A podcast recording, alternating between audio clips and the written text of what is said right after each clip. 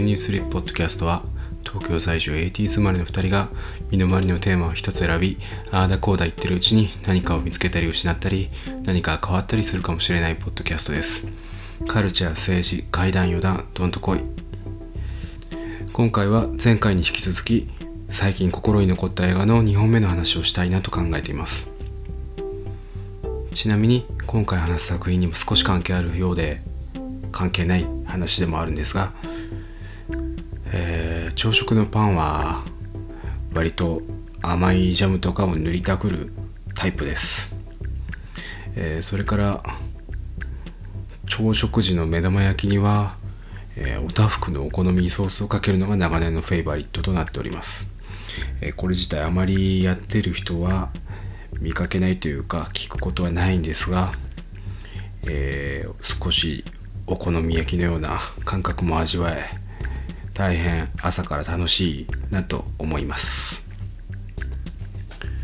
えー、さて今回も前回に引き続き一人会です、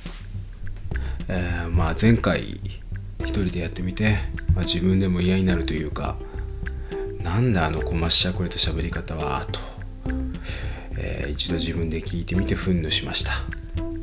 ただもう勢いでそのまま上げてしまったのでえ、まあしょうがないかなと思う部分はあるんですがまあやってみて初めて分かることは非常に多いなと。普段はこう2人とかで喋ってたりとか複数人で喋ってると割とまあ他人のガイドラインみたいなものを、えー、無意識に、読み取って喋ってるんだなと思いました、一人でそのガイドラインがない場合は心の中で、えー、自分の引き出しからフォーマットのようなものをこう持ってきているのかなと。でそしてそれを、え追っているのかなと思いました、うん、まあそういう意味ではやっぱクリス・ペプラーさんはすごいなと思います。ザ・ピーナッツ・バター・ファルコン、え、2019年アメリカの映画、え、監督タイラー・ニルソンマイケル・シュワルツ。2人で、え、されてますね。でこの監督無名の監督ということなんですけれども、えー、このピーナッツバタファルコンの公式ウェブサイトに書いてある紹介の文章がとても面白い。すごいいい、えー、肩書きというか 説明文なので一度ここで紹介したいなと思ってます。ニルソンはどうでもいい商品の CM 出演や世界屈指の手のパーツモデルとしてブラッド・ピットの手の吹き替えで活躍。シュワルツは自転車でのアメリカ横断や果樹園作り長いひげを伸ばすことなどに挑戦していたが2014年に短編映画「ザ・モープド・ダイアリーズ」現代の監督と脚本を共同で手掛け制作会社ラッキーツリーハウスを設立。現在は映画や CM マリナラソースを一緒に作っている。この説明文だけでえー、かなり面白い人たちなのかなと思い、えー、まあ面白いと同時に、まあ、何も伝わらない、えー、ブラッド・ピットの手の吹き替え。とか まあ長いひげを伸ばすことなどに挑戦、す素晴らしい説明文ですね。でこの2人の監督、えーまあ、無名ということであちこち書かれてるんですが彼らをまあネブラスカ2つの心をつなぐ旅とか、まあ、ロードブービーで、えー、多くの作品を手掛けてたプロデューサー陣が集結して、えー、作った作品のようです、えー、ここからはあらすじを紹介します、えー、一応公式ウェブサイトよりえー、読みますと老人の養護施設で暮らすザックは子供の頃から憧れていたプロレスラーの養成学校に入ることを夢見てある日施設を脱走する。同じくしっかり者の兄を亡くし孤独な毎日を送っていた漁師タイラーは他人の獲物を盗んでいたのがバレてボートに乗って逃げ出す。ノースカロライナ州郊外を舞台に偶然にも出会った2人の旅のたどり着く先はやがてザックを探してやってきた施設の看護師エレノマを加わって知らない世界との新たな出会いに導かれ彼らの旅は想像もしていなかった冒険へと変化していく、えーこの映画最初のイメージというかあまず昨年ですかね、えー公開されているという情報があり、まあ、まずタイトルが出てくるわけですけれどもこのタイトル時点でとても魅力的、うん、ピーナッツバターとファルコン。ピーナッツバターとファルコンですよ。アメリカの二大青春単語というか特にストーリーとか予告編とか見てなかったんですけどこの2つの単語が入ってるだけで絶対美味しい。料理になるなみたいなこの材料が入ってるだけで、えー間違いない。そんな予感がする映画でした。とは言いつつあ行かなきゃなと思っていたのが、まあ、昨年で、えー結局見れずじまい。まあいろいろありようやく先日ネットフリックスで見ることができました。でこの最高の材料と材料を掛け合わせたタイトル。これがどういう意味なのかっていうのがまあ途中から分かるんですけどこれがまたまあ素晴らしい流れエピソードで。ぜひこの辺りも楽しんでいただければ。うん。まあ、いわゆるロードムービーなんですけど、そういうのにつきもののあの国道とかバンとかほぼ出てこない作品ですねまあ国道とかバンとかを使えないっていう事情も、えー彼らにはあるんですがザックとタイラーの歩く道はそんな道ではなくってもう裏道というか道なき道です。うん、トウモロコシ畑とか、歩いて横切っていきますね。であとはアメリカのでかい川がもうただただ出てくるもう川なのか海なのかっていう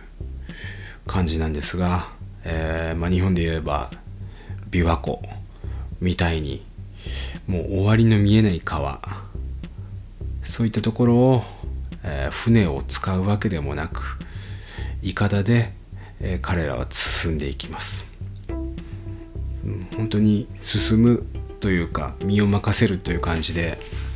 突き進むとかそういった前進前進みたいな言葉は使えないような、えータイム感の旅ですね。でこの超フィジカルで一歩ずつ進んでなおかつ回り道で風任せでっていう旅が、まあ、とても心地よい。ですね。うんなんか、えーこの舞台の位置関係とかわかんないんですけど、まあ、後半になってもまだそんなとこにいたの？とか思う時がちょいちょい入ってて、えーかなりゆっくりめな進み方だと思います、まあ、ゆっくりなロードムービーといえばストレートストーリーがありますけどまああれは堂々と行動走ってるしこの映画ともちょっと違いますね。でこの遠回りの旅に、えー追っ手とかも合流してみんな成長していく。悪役みたいな人がはっきりしているんでその辺の人以外はみんな成長します。途中でタイラーが悪役になりたいというザックに、えー、お前は悪役じゃないヒーローだというようにザックは元からのヒーローなので周りの人の見方が変わっただけで、えー、彼自身はずっと変わらないとも言えますけど、えー、そもう一方のタイラー、まあ、いわゆるクズ男タイラーの成長には目を見張るものがあります。まあいろんなサバイバル術とかプロレスについてをザックに教えるシーンが差し込まれるんですけどこれがもう本当にすごいわかる。彼はまあプロレスはもちろんなんですがおそらく漁師としてのスキルとかはかなりいまいちなはずなんです。序盤に漁師仲間からもまあ兄はすごかったがみたいなお前は何もできないみたいな流れで言われるんですが多分彼は面倒くさいことというか細かなことは偉大な兄が全部やってくれたはずなんですね。でその自分が飛び越えてきた、えー、省略してきたことっていうのを今更になってこれはこうだったっけなと言いながらまあ頭の中で思いながらでなおかつザックにはそれを感じさせないようにこなれた感じで教えてるんですけど内心多分分かんないことだらけだったと思いますね。えー、これはまあ自分にもかなり通じるところなんですが、えー、まあこう知らないながらも過去自分が教えてもらった記憶を掘り起こして人に教えるということが、まあ、一番素人が成長できるパターンの一つじゃないかなと、信じています。今僕も縁があって、まあ、サッカーを人に教える機会があるんですがサッカーっていうものを部活としてやったことがないしうんもうほんと草サッカー程度なんだけれども教える人たちはまあ僕のことをコーチとして扱って、えー、指示を仰いでくる。僕も一生懸命頭で考える。そして、えー、いろいろとこうわからないなりに一番彼らの力になるような教え方をできればなと思い、えー、宿泊する、うん、ある意味自分の成長しかそこにはないような自分が一番上手くなっている感すらある。うん。これって、えーまあ、とても大切なことだなと、まあ、教えられる側からしたら、えー、まあそんなもんなのかよと。言われることもあるかとは思うんですがうん、なんかまあ一つクズ男にとってはいい成長の機会を与えてもらってる気はしますね。でこの映画やっぱり一番忘れてはならないのはソルトウォーターレッドネックっていう、まあ、レスラーこれリングネームはうんって感じなんですけど絶対このレスラーについては話さなければならない。まあ、彼は長年ザックが憧れてるレスラーなんですけどもうプロ中のプロまあ特にみんなが旅の目的の一つを失って打ちひしがれている、まあ、時みたいなシーンがあるんですけどそこに現れる彼っていうのはもうヒーローとは何ぞやということを凝縮されたようなシーンであの時の一同の表情とかリアクションは思い出すだけで最高だし自分がヒーローとしてもし何かやるんであればあの時の感じっていうのは絶対にまあ参照したいなと思います。